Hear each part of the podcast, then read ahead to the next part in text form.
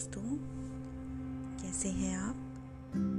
I hope आप सभी अच्छे होंगे, स्वस्थ होंगे।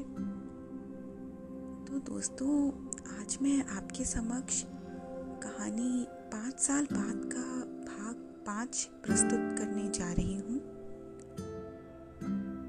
पिछले अंक में मैंने आपको स्निग्धा और निशांत के बीच का संवाद सुनाया था।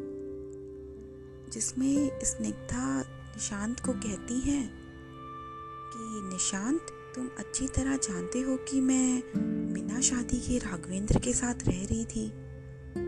तुम्हें पता नहीं है कि पिछले पाँच सालों में मेरे साथ क्या क्या गुजरा है। तो दोस्तों, आगे की कहानी कुछ इस प्रकार है। निशांत ने प्रश्नवाचक भाव से उसकी तरफ़ देखा। अपने दोनों हाथों को मेज पर रखकर उसकी तरफ़ झुकता हुआ बोला, स्निग्धा, तुम चाहो तो बता सकती हो। स्निग्धा ने एक राहत भरी सांस ली और बोली, निशांत, मैं बहुत लंबा व्याख्यान नहीं दूँगी, परंतु मेरी बातों से उपने लगो तो बता देना। उसने सहमति में सिर हिलाया और तब स्निग्धा ने धीरे धीरे उसे बताया। निशांत, मैंने परंपराओं, सामाजिक मर्यादा और वर्जनाओं का विरोध किया। बिना शादी के एक युवक के साथ रहने लगी। परंतु जिसे मैंने आज़ादी समझा था, वह तो सबसे बड़ा बंधन था। सामाजिक बंधन में तो फिर भी प्रतिबद्धता होती है। एक दूसरे के प्रति लगाव और कुछ करने की चाहत होती है, परंतु बिना बंधन के संबंधों का आधार बहुत सतही होता है। वह केवल एक विशेष ज़रूरत के लिए पैदा होता है और ज़रूरत पूरे होते ही मर जाता है।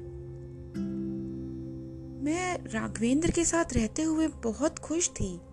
हम दोनों साथ साथ घूमते, राजनीतिक पार्टियों में शामिल होते मेरी अपनी महत्वाकांक्षा भी थी कि राघवेंद्र के सहारे मैं राजनीति की सीढ़ियाँ चढ़कर किसी मुकाम तक पहुँच जाऊँगी। परंतु यह मेरी भूल थी।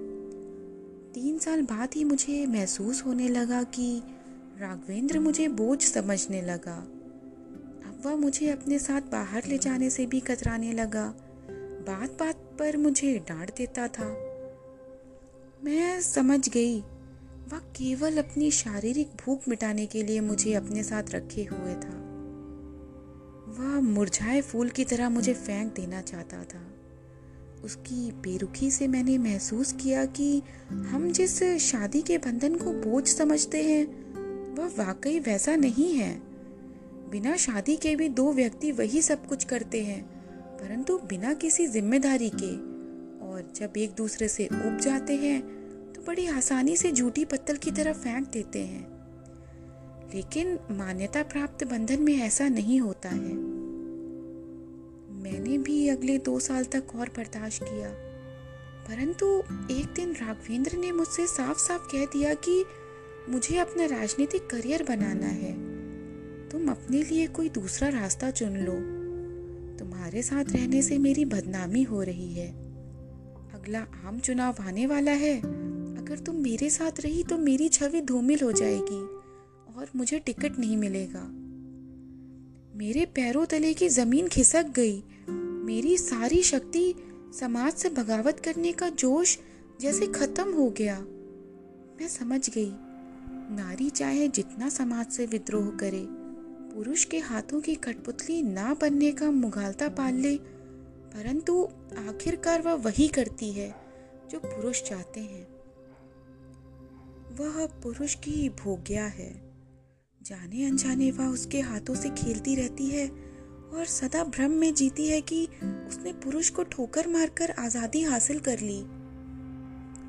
जिस समाज से मैं विद्रोह करना चाहती थी, जिसकी मान्यताएँ, परंपराओं और वर्जनाओं को तोड़कर मैं आगे बढ़ना चाहती थी, उसी समाज के एक कुलीन और सभ्य व्यक्ति ने मेरा सतीत्व लूट लिया था। यूँ कहिए कि मैंने ही उसके ऊपर लुटा दिया था। बताओ, एक शादीशुदा औरत और मुझमें क्या फ़र्क रहा? शादीशुदा औरत को भी पुरुष भोगता है और बिना शादी किए मुझे भी एक पुरुष ने भोगा। उसने अपनी भूख मिटा ली, परंतु नहीं, हमारी जैसी औरतों और शादीशुदा औरतों में एक बुनियादी फ़र्क है। जहाँ शादीशुदा औरत या सब कुछ एक मर्यादा के अंतर्गत कर और हम निरंकुश होकर वही काम करती हैं। एक पत्नी को शादी करके परिवार और समाज की सुरक्षा मिलती है, परंतु हमारी जैसी औरतों को कोई सुरक्षा नहीं मिलती। पत्नी के प्रति जिम्मेदार हो पति होता है, उसके सुख दुख में भागीदार होता है।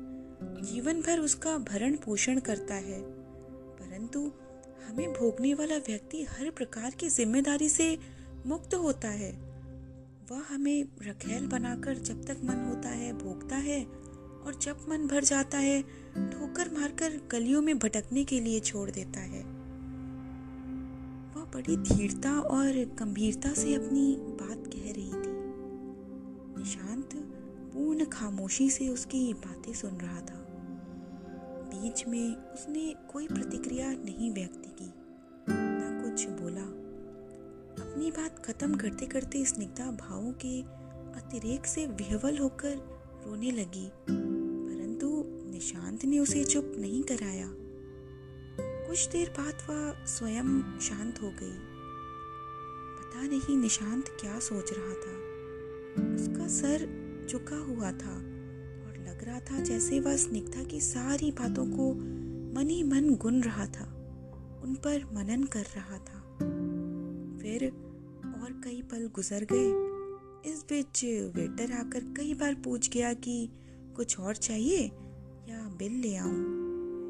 उसने इशारे से उसे दो और कोल्ड कॉफ़ी लाने को आदेश दे दिया। हे दोस्तों, माफ़ कीजिएगा आगे की कहानी मैं आपको बस कुछ लम्हों में सुनाऊँगी। थैंक यू दोस्तों thank you friends thank you so much